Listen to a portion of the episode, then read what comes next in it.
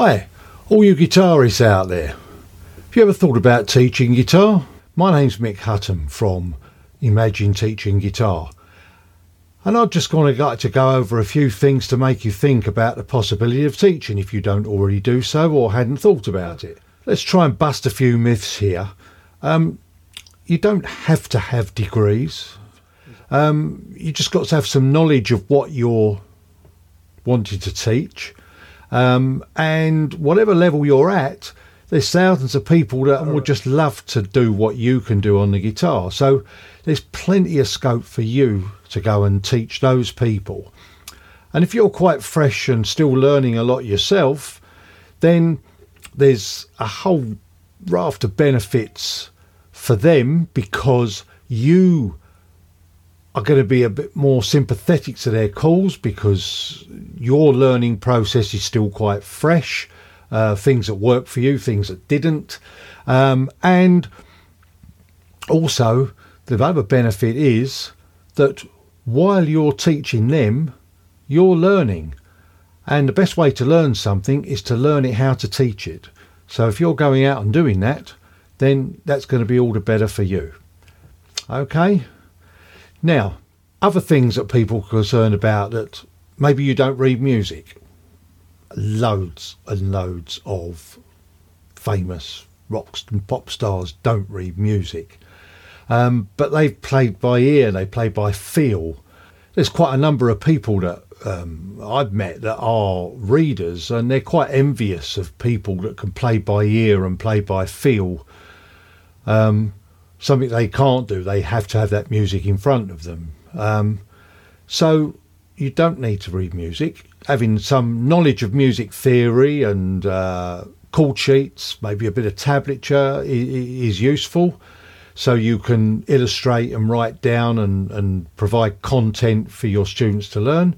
But I'm sure you're all, if you've been learning, you're all familiar with that kind of stuff anyway. Another myth is that you would need to know everything about every kind of genre of music. Uh, again, there's going to be people out there that want to learn to busk along to a few songs, maybe play at family barbecues, go to the odd open mic um, to being in a band. But, you know, there's again loads of pop and famous rock stars out there that don't know every genre. Um, Eric Clapton can't play classical guitar like Segovia, and Paul Simon can't shred like Steve Vai, but they're all doing their own thing and they're really successful at it. Okay, and if you feel you've got some sort of qualities like that, then there's no reason that you can't be a successful guitar teacher. Okay, so what can you do about it? Well, the first thing is listen to your head and your heart. If it's something you want to do, don't listen to the doubters, and the biggest doubter is probably going to be you. Believe in yourself, believe you can do it, and then get in the right mindset, and anything can happen. The next thing is be prepared. So if you are going to go ahead with this, find out what your target audience would be that you know keeping you within your comfort zone of what levels and styles and things that you like to teach um, and that's going to help you then plan those lessons and your pricing and your marketing accordingly okay? And then be adaptable. You know, you're passionate about your guitar. Put that over in your lessons, but also look at the student, you uh, know, sort of what they say and what they do and their body language, and you know, try, if if they can't find and get through what you're saying, then see if there's another way of illustrating that that they're going to find easier and generally there is. And the more of that you do, the more of those examples you will have for the next student as you move on. Collaboration.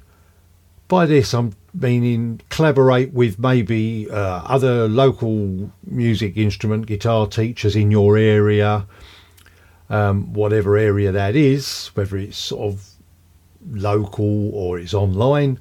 Um, and work with them and not against them. Don't treat them as competition. You know that's not a very healthy way to be anyway. Um, they probably teach things that you don't, and you probably teach things that they don't, or styles, or uh, looking for a particular kind of student. So um, they might do sort of the more formal exam based tuition, and, and you're doing a more sort of contemporary and fun based. Uh, I'm not saying that exams aren't fun, but you know what I mean.